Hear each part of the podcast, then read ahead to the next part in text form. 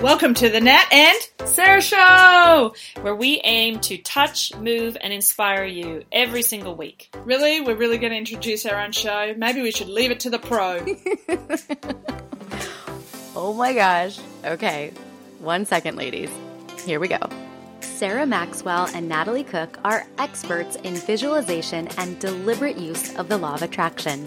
As dynamic world athletes representing Canada and Australia in beach volleyball, they honed in on achievement at the highest level. Winning an Olympic gold medal on her home beach of Bondi is a pinnacle example. Their powerful techniques transmute the spiritual to the tangible, allowing thousands of their community members to bring their vision boards to life. Recently, they've taken their expertise on the road as the full time family, where they inspire, coach, and lead people to create their unique, deliberate family life using a simplified three step process. Welcome to the Nat and Sarah Show. Join us for twice weekly episodes. Each week, Nat and Sarah will teach us how to deliberately create results in all areas of life using their unique three step process. Not only that, they'll also sit down with some of their favorite high achievers who have manifested what most merely dream about. Are you a member of the community? Go to bit.ly slash the Nat and Sarah Show to download your three step journal to follow along with each workshop style teaching episode and get ready to take action on your inspirations.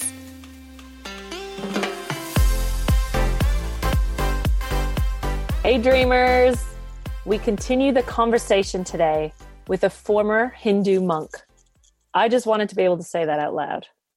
Like, isn't it? It isn't every day that you can say you've eaten at a famous beef restaurant in New Zealand with a vegetarian monk. That was officially our very first date. I love it. Love that story. And look, I've been enraptured by this man ever since.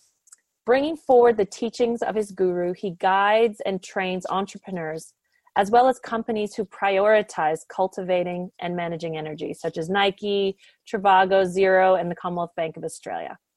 And now he's a new daddy. So hopefully he's awake enough to have this conversation with us. And let's see if we can talk about more than dirty diapers today. Um, he and his wife are also creating a 33 acre spiritual sanctuary in Costa Rica. And once it's completed, we are all invited. So stay tuned. I don't know if he's okay that I just said that, but I said it out loud. Can't take it back. In the previous episode of the Nat and Sarah show, we've been fine tuning our post step of focus, providing the adhesive for our three step process. Without focus, the three steps can get left behind and hence, you know, are not given the opportunity to impact one's life. So, Dandapani, we are in complete gratitude today that we can clarify focus for our community as it's just so darn important.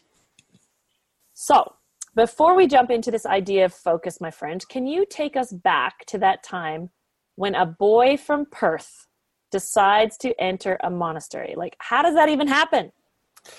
Hi, Sarah. Thanks for having me on your show. You're welcome.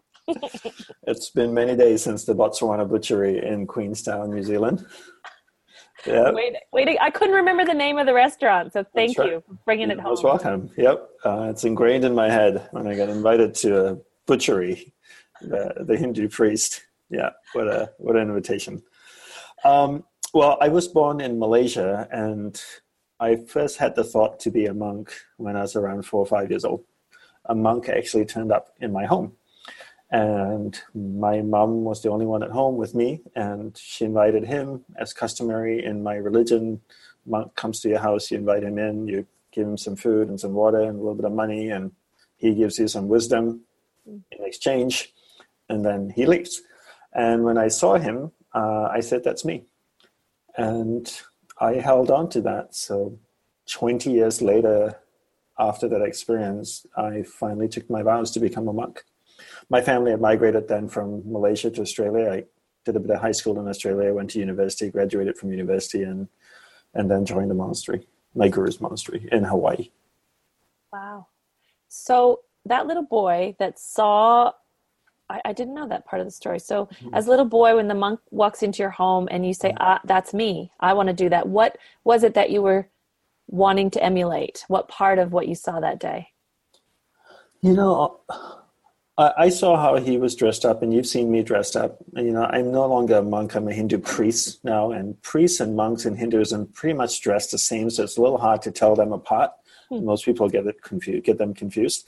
But when I saw how he was dressed up with, you know, the stripes on his forehead, uh, the beads around his necks, the robes he was wearing, hmm. it, I just completely recognized that. And for me, I always feel that, you know, it was probably something from a past life. I must have been a monk in my last life or previous lives that I could see it so early in this life, recognize it, and go, that's me, that's what I want to do, that's who I am. Because a lot of kids grow up and they say, you know, I want to be a footballer, I want to be hmm. an actor, an actress, I want to be an Olympic gold medalist, you know, for example, just saying, you know, but how many people actually go out and do that? I know, people say these things, but then even people say, I want to be a firefighter. And they do that, you know, they think that, kids think that for a few weeks, for a few months, and then they go be an accountant or something, you know? Exactly. Not saying that being an accountant is bad, but they just never pursue that dream that that day, you know. Uh, one, two. Uh, this is good. We're our little laugh. For all the accountants listening, we yes. are just loving on you. You can't even imagine, right there. Exactly. We love accountants. We totally love accountants. we do. and yeah, and that's where that's the first event that we we we spent in Queenstown. We spoke to 300 accountants, right? Isn't yeah, and they had some great questions, didn't they, Dandapani, that we are not asking Bring, today. That's Except, right. Well, this show would probably get a lot more popular if we asked the question. So, should, for some of you, if you last the whole time, maybe, maybe, maybe you'll get this really dirty question that uh, Dandapani got to answer. But you know what? We we can make that as uh, part two, another show, so that your your listeners come back again.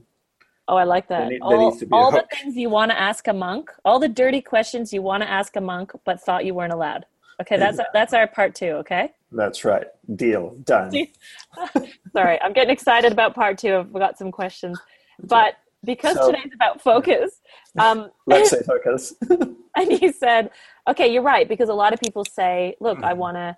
Um, I, I want to be the president of the United States, or I want to be an Olympic gold medalist, or I want to be an accountant. So, what is it that allowed you to go from I want to be a monk and actually realize it? What kind of focus was required from you?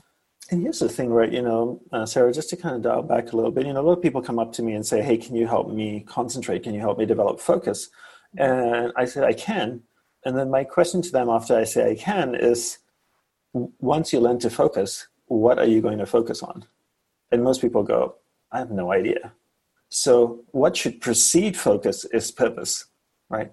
Lovely. So, purpose yeah. precedes pre- precedes focus. So, I, I think there are four stages there's purpose, mm-hmm. focus, simplify, and sacrifice.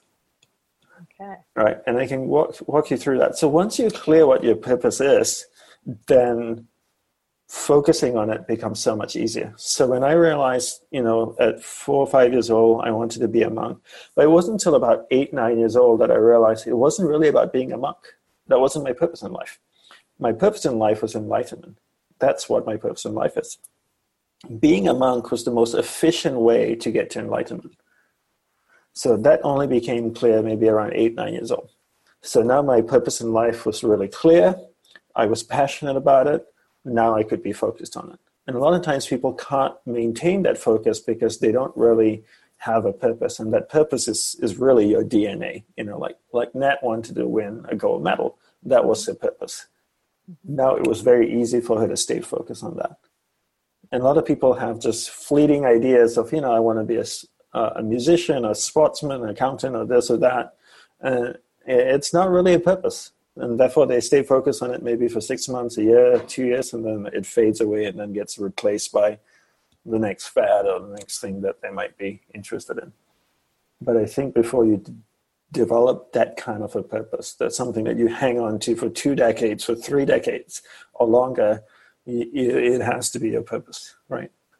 Do you think sometimes people adopt other people's purposes? Is that why perhaps they find it difficult to focus?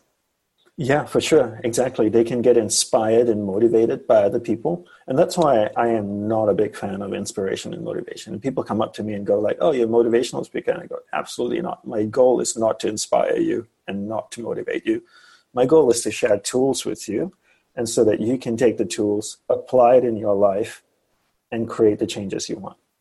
But if if you meet someone who's inspiring, charismatic, then you can get caught up with their goal and their purpose, and then you could be riding their bandwagon for a year, for two years, for five years, for ten years, and then eventually all of that inspiration goes away, and then you just go like, "Where the hell am I?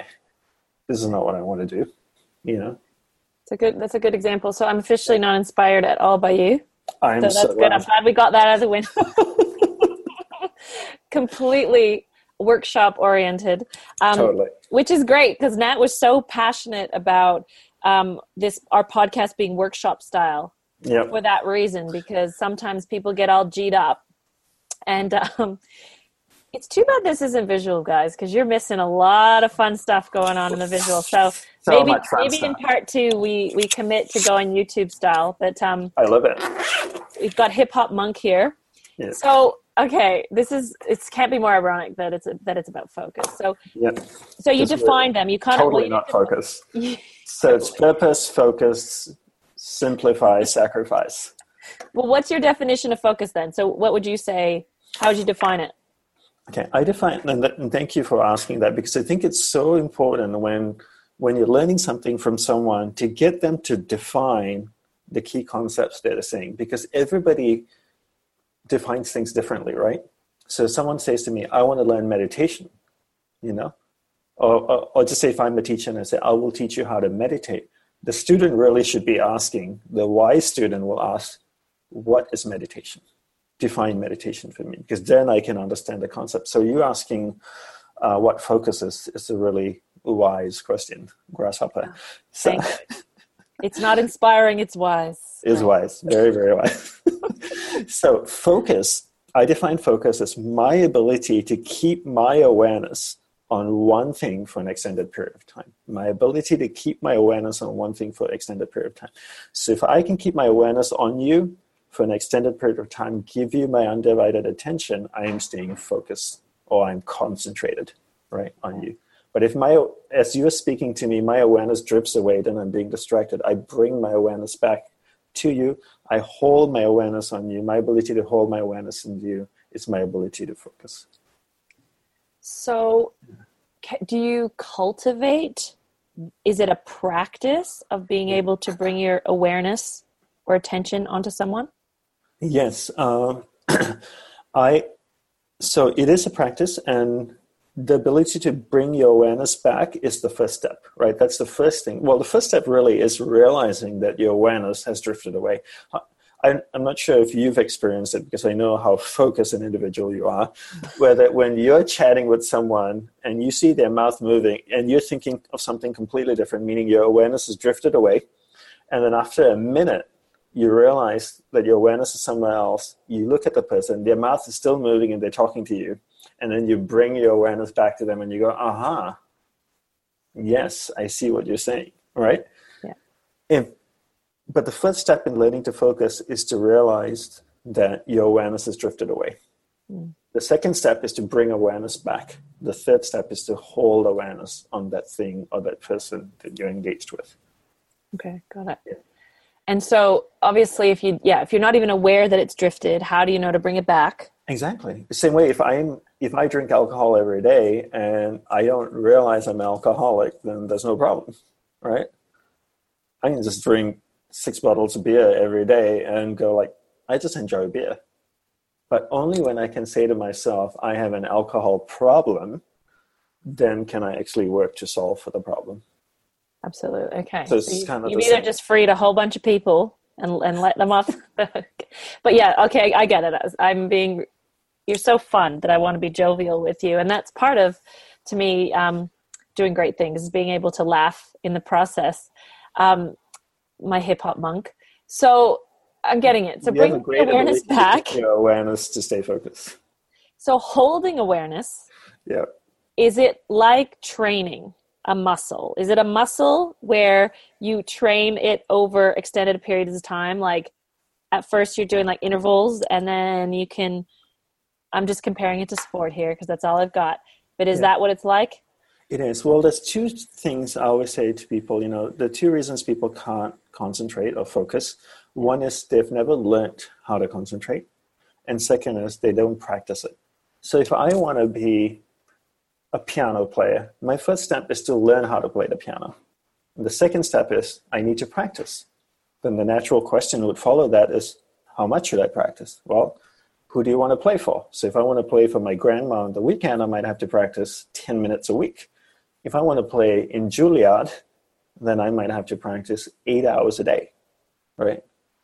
Practicing 10 minutes a week is not going to get me to Juilliard. So, same with concentration. The first step, in order to cultivate a life of focus or to cultivate focus or concentration, the first step is to learn how to concentrate. The second step is to practice it, right? People think Why- like, yeah. Why would you want a Juilliard level of focus?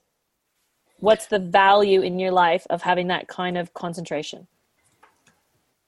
Can I take a little sidestep here? Yeah, sorry, I'm, I'm moving. Sorry, my mind no, goes. Ex- No, I, I, it's really interesting because I do a lot of interviews with people, and I'm actually doing less and less now. Because one thing that annoys me is that people don't ask good questions, and I feel like, you know, when when I had my time with my guru and I lived with him, I realized it was never about the answer. It was always about the question. If I asked him the right question, I got a great answer. If I asked him a crap question, I got a crap answer.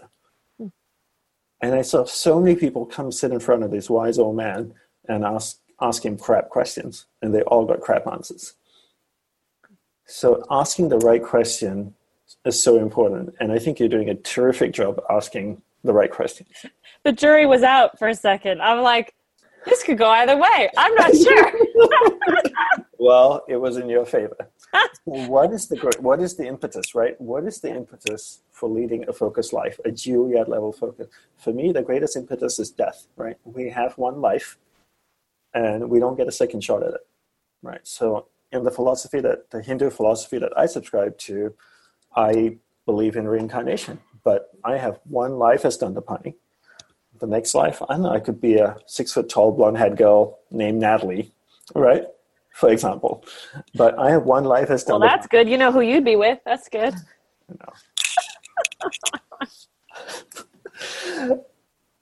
Yes, Bringing it back, noticing that the attention has gone and awareness, we're back.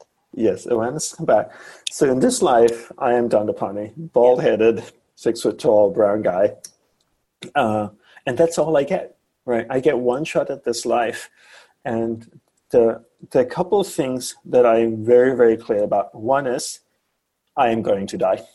We've been evolving on this planet for a million, two million years as a species, and the one guaranteed thing is we all die. Another thing I'm very clear about is I don't know when I'm going to die. Doesn't mean I'm young if I'm 20 years old, that means I'm going to live to 80 because babies die, kids die, teenagers die, young adults die, middle aged people, old people die all the time, right? Age is not a factor of whether you'll die or not, right? Mm-hmm. so you could be any age and you could die.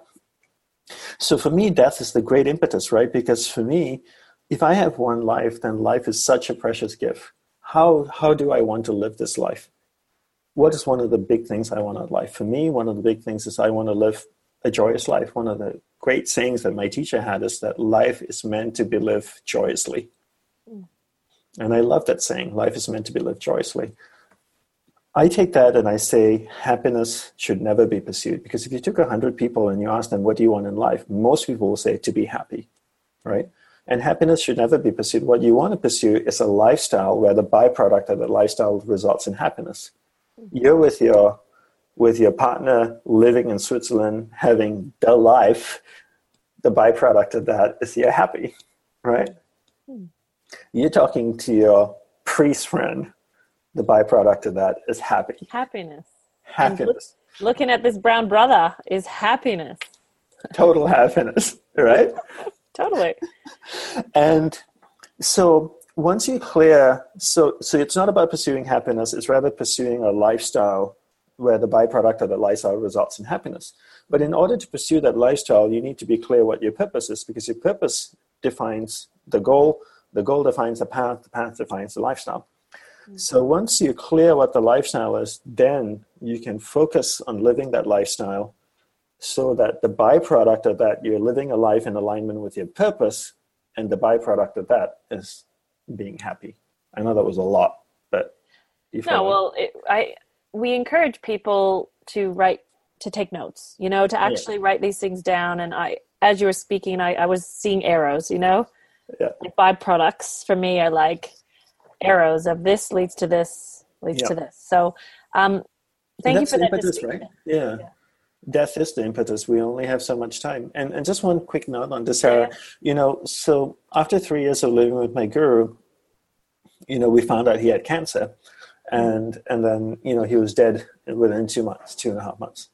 And one of the last things he said on his deathbed was, "What an amazing life! I would not have traded it for anything in the world." Mm. And to me, what profound words to hear from a dying person, right? To be on your deathbed, to be able to look back on your life and go, "That was freaking amazing." Mm. You know, how many people can truly say that? Mm-hmm. Most people on their deathbed are worried about, you know, the problems they didn't resolve, the things they didn't do, where they're going to go when they die. And people are terrified on their deathbed. But to be able to look back on your life and go, wow, that was spectacular. That's what I want to say. Beautiful. And I get, I get that your guru faced that question long before it was actually on his doorstep. Yeah. And hence, yeah, his life was a byproduct. Exactly. Um, right. Beautiful. Yeah. So, like, I don't even want to minimize this, but hopefully people can really utilize this idea that we have one life because here we are in January, the same month where millions of people voiced or created resolutions and they're already distracted from them. Yeah. Now, uh, you know, I'm wondering if this is a case of purpose, but what do you think that distraction is about? So I really want to make that distinction so people can clarify their life a little bit more and start to bring, you know, that step two into it. So what do you think the distraction is all about? Because the res- resolution is based on something that that's not real. You know, it, it's not based on relative to where they are today. So, for pe- for example, people come up to me and say, you know, 2019, I want to start meditating I go like, awesome, that's great. And they say, I want to start meditating maybe half an hour a day or an hour in the morning. I go like, that's awesome. I said, how many minutes a day do you meditate right now? They go like, none at all. I'm like, well, good luck with that. All right? There's no way in hell you're going to meditate an hour a day if you don't meditate at all now. The better thing to make your New Year's resolution is to say, I'm going to meditate one minute a day, three days a week.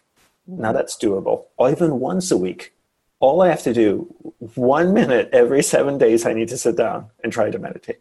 Mm-hmm. Then after two weeks, you can say, I'm going to add another minute and maybe another day. And you build in tiny incremental steps. It's like a muscle, right? And, and that's how you, I think people, when they, when they create resolutions, they create goals or resolutions that are so far removed from where they are right now that it's not achievable. So after doing it for a few days, it's just virtually impossible to get to that to that destination because they don't realize where they are right now and what, what the goal they've set. Does that make sense? Why do you think people do that? Because I think I think primarily primary the primary reason would probably be because most people are just not clear what they want in their life. You know, they they I think also the media feeds them all these ideals of what life should be. You know, they see this beautiful couple living in Switzerland, having a year in Switzerland, they go like, well, that's what I want, mm. you know? Mm. You know? And, and perhaps sometimes, you know, in asking you that question, mm-hmm. I don't mm-hmm. ask it because I know the answer. I, it's yeah. always the thing I'm kind of asking myself, yeah. but perhaps if someone were to see us in Switzerland without any of the story right that exactly. went into it, yeah. um, then it does seem like it happened magically. However, you know, us our attempt was to actually recreate those steps like what backtrack it a little bit if we were to engineer it what actually did happen because it was one step at a time We sold one thing at a time. We planned one, you know, plane ticket at a time. We even, you know, deciding where we were going to live was a process in And itself. what about and what about all the sacrifice that took you all that you went through to get to where you are? And people look at me and they go like, "Oh, you know, he, he's creating this, he's building this thing in Costa Rica," and they go like, "Oh, things come so easy for him." I'm like, bull crap. Nothing was ever handed to me. That's When good. it, when I went to the monastery and I told my guru I wanted enlightenment, you know what he said to me? He said, "You have to work for it. I don't do handouts."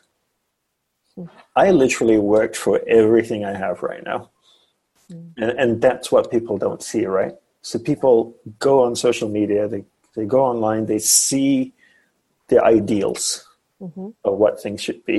People living certain ways of living, and and now you can just doctor any picture to look at, make it look pic- perfect, right? This is look at me, I'm so happy in Switzerland, I'm so happy in Costa Rica. This is what's happening.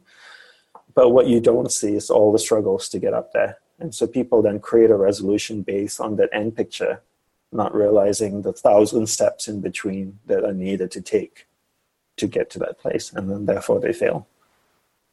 That's beautiful. I'm so glad you brought that in. What? So you said that it was purpose, Focus, focus, and then something, simplify, and then sacrifice, sacrifice, like suffering. That's suffering. sacrifice. Yeah, There's some suffering. suffering and your sacrifice. Okay, Like, So basically, Sacrifice. and to summarize those four things is Yeah. who and what are you willing to sacrifice in the order to simplify your life so that you can focus on the purpose of your life? Mm. So, who and what are you willing to sacrifice in, in the pursuit of simplifying your life so that you can stay focused on the priorities in your life that are defined by your purpose? So my my mind goes to the opposite of simplify is a lot, you know, like overwhelm maybe, or there's a lot going on. Is that part of distraction? Because there's too much going on and No, Too many it's, things, it's, it's a lack of clarity of what you want, okay. right? I'll, I'll give you an example. Yeah, we, we live in a neighborhood in, in New York where there's lots of restaurants and food and stuff. Mm-hmm. So one night my wife said to me, I want pizza tonight. So I said, great, we'll go for pizza. So ca- evening came along, we get dressed up, we walk into its, the pizza restaurant. I said to her, hey, look at this new Thai restaurant just opened up. We've been waiting for it to open up. Should we try it? She goes like, no, I want pizza. It's like, okay. So we keep walking somewhere and I go like, hey, that Greek place, we've been meaning to go there. How about that restaurant? No, I want pizza. So when you know what you want, then you know who and what you don't want. Got it. People get distracted because they don't know what they want. If you know what you want, then it's so much easier not to get distracted. Got it. It's easier to say no. When you know what you want, then you know who and what to say no to. So I know that you um, help people develop clarity of purpose, and you know you have. I know you have smaller goals, but you also have fifty and three hundred year plans. Like, how is that? Just crazy talk, or why create a fifty year? Like, what's the distinction mm-hmm. and value between a fifty year plan and a three hundred year plan? Like, what's the value of that in your life? Yeah, so I am turning 45 for this year, and I know I don't look it. You don't have to oh, say Oh, it I was was gonna say, oh man, no wonder you shaved the gray. That's right, I did shave the gray. He doesn't So- have any, by the way. Exactly. I, I age great like a wine, old bottle of wine. There you go. Thanks for showing me your hair roots. I know. I was showing you that I got them covered up. it looks great. Thanks. Um, so I'm 45. Yeah. I want to see myself. The 50 year plan is really about how do I see myself in the evening of my life. So 50 years from now, I'll be 95 years old. Mm-hmm. At 95, how do I see myself physically? How do I see myself mentally? How do I see myself financially, spiritually, with my family? Right? So, for example, I have a daughter now. At 95, what's my relationship with my daughter? When I see her, do I shake her hands? And I go like, "Hi, Mina, lovely to to see you this evening. How how has your day been?" Right? Mm. Or at 95, do I see her and I just give her a big hug, you know, and like squeeze her really tight and tickle her, right? so whatever whatever it is I want at 95, I need to decide now. If I just want to see her at 95 and shake her hand and be very formal about it and sit down and have a cup of tea with her, let's have, let's have a conversation, right? Then that's what I need to put into her head right now. I need to raise it that way. That we don't hug as a family, we just only shake hands. We have very formal conversations, but we don't play, we don't roll on the carpet and wrestle and you know, chase each other around the house with water guns. We don't do that. This is what we do. But I only know what to do now if I know where I'm going. Does that make sense? The 50 year plan. I hope parents listen listen to this because I've heard you share this and it changed my relationship with my daughter because I could see myself doing things the way I was raised. Yeah. And realize that's not the full outcome that I wanted yeah. for my relationship. And I really went and I did the work. And I'm doing the work on that because I want a different outcome. And I and I'm acting differently now as a mom. It's it's really powerful this this little thing you're sharing. So thank you. I, I get it. I hope people really take this to heart and work it. But here, that's the thing, right? You know, Sarah, it's like the only way you can do the work now is if you have a clear vision of what you want the outcome to be, yeah. right? But if you don't know what the outcome, then you don't know what to do now. Yeah. So to ask yourself, you know, how do I see myself with my daughter 50 years from now? I want this. Then I do this with her now, right? And that's the 50 year plan. The 300 year plan was, mm. you know, when we bought, initially we bought 16 acres of land in Costa Rica, and the neighboring property which we were crave wanting to buy had this beautiful old tree on it that's probably at least 300 years old. You know it's like literally 10 or 15 feet wide at the base. And when i stood next to the tree i said to myself oh wow this is such an amazing experience to stand through next to this really old tree that's 200 feet tall.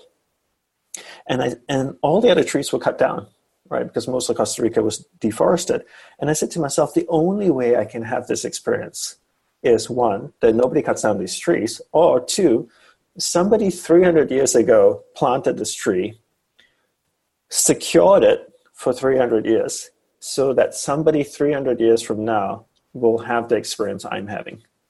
Because hmm. that person that planted a tree will never have the experience. By the time he dies, the tree will only be like two feet wide, mm-hmm. right? Which is whatever, right? The only person that will enjoy it would be your daughter's great grandchildren. Hmm. So for me with the 300 year plan is how can I create something beautiful that I won't enjoy wholly, but somebody 300 years from now will be able to come here and just truly have a life transforming experience. Wow. Yeah. It, it causes it, as, as I'm asking, you can feel yourself asking the question inside of yourself. Yeah. So I love so much about what you do as a teacher. Your examples allow us to layer them over our own lives. And like you said, not to be inspired by your dream, but really how can we layer them into our own life, this one life that we have. So um, yeah, it shifts the DNA of of how I'm thinking about things to think about it's not necessarily about right now, it's about the legacy of what that, that I don't know about that word. Let's just get rid of that word. Yeah. It's about what's going to be created. And also and also, when Sarah, you know, when you push your horizon, so I'll ask you very simple questions, and they obviously I think I know the answers, but just answer me, human me, and answer me, right? Yeah. Do you love your daughter? Of course. If your daughter had a child, would you love your grandchild? Yes. And if you were so fortunate to be able to see your great grandkids, would you love those little rugrats? Of course. You would, right? Would you yeah. hug them and squeeze them and kiss them. Cuddle them up, yes. Yes, totally, right? Yeah. So now my question is what are you doing specifically to impact the environment so that your great grandkids that you love so much and want to cuddle up have clean water, clean air, clean place to live in? right? And when you ask people this question, most people go, Oh, I didn't think about that. So if you love them so much, wouldn't you want to be preparing for their impending arrival? Unless you assume that everybody's kid's going to be monks and then we'll just wipe the species out in one generation. right? Because everybody's celibate monks. Yeah, no, yeah. That's not going to work. But if you're going to have a great grandkids, then what are you doing now to create a beautiful place that they can live in? And part of the 300 year plan is for me to think, you know, if my daughter doesn't become a nun, Mm-hmm. It might be. She might be a nun because I was a monk before. And uh, but if she doesn't, she gets married. Then what am I doing for my great grandkids, my grandkids, and then my great grandkids? What am I doing to impact the planet? Mm-hmm. And I think having that 300 year plan just allows me to think bigger than myself. Yeah. You know. Because it's not about. You had me on about, a train of like, like what kind of DNA do you want to, like emotionally leaving someone, and then you really shifted yeah. it to the world that they live in, and that yeah kind of both had right? me look a lot bigger. And yeah, both thing the DNA we want to leave in a person, but also the world that we want to impact. And, and I don't. I'm not a big fan of the term legacy as well because it, I feel sometimes it's a little bit selfish. Mm. You know, one of the things my guru said when he died is get rid of all his stuff. And we are like, no, we want to keep your stuff. And he goes, get rid of it. He says, I don't want people I don't want people, want people to come to the monastery and make it about me. It always has to be about the tools and teachings. The tools and teachings are what changes people's lives, right? So when I feel it's a legacy, then it's about remembering Dandapani. This is what Dandapani left for the world. But my perspective is more: how can I serve the world selflessly? What does what do I need to do? Right? How can I serve selflessly? So I walk into a room and I go, how can I serve? What can I do? to make this room better, whether it's sweeping the floor, serving somebody a glass of water, it doesn't matter. How can I serve? So, in the same way with my 300 year plan, is how can I serve the world? How can I use my talents, my skills to make the world a better place? But it has to do nothing to do with me at all, right? Yeah. Somebody once told me that if you want to make sure that your legacy isn't about you, ask yourself if somebody else were to create that thing that you have in your mind that you want to leave behind, if somebody else did it without your name on it, would you be okay with that? Meaning, right. it doesn't even matter how it arises. I like that. Like, That's and I really like that. I, I, I think about that often. Like, it removes all competitiveness yes. because we are, you know, collaboratively. People are bringing ideas all the time. So if somebody else is creating it, and doing it great, you can champion them because it's like, yeah, this is awesome. Whereas, you know, in the past, even a business idea, I would think things like, well, that was my idea. I had that idea. And that was like the scarcity idea that it has to come through me. Yeah. And so I'm not saying I've always got it, but it always is front of mind when I think about um, what kind of purpose I have and what I, am really wanting to leave behind. So, um, thank you for that. The 300 thing is gonna. I'm gonna have to think about that some more. So, just to round out this conversation, because now I know we have a part two, which is like the, the saucy part two. That's great. That's right. Um, what could people do starting right now? So, let's just pretend that they have their purpose. Okay. So, we've done a little bit of work on people doing some meditating, um, cultivating some some of their dreams and some of the things that they're passionate about. So, what could they do starting right now to begin practice directing their attention? I would say the first step is start with number four in that list sacrifice, right? Remember that energy is a finite resource. You only have so much energy. So, who and what are you willing to give up in the pursuit of simplifying your life so you can stay focused on your purpose? So, the first step is figuring out Am I doing too much? Are there too many people in my life? Because in order to manifest something, you need to put energy into it. And if you have too many things and too many people, then your energy is being scattered. So before you start focusing even start looking around you and going how can i simplify my life and sacrifice and simplify kind of go together right because as you give up people and things you're simplifying your life but i broke it up into two steps so that it's easy to comprehend mentally but that's what i would say would be the first step okay and i'm i want to end on that because I don't want to give, like you said, we're about simplifying.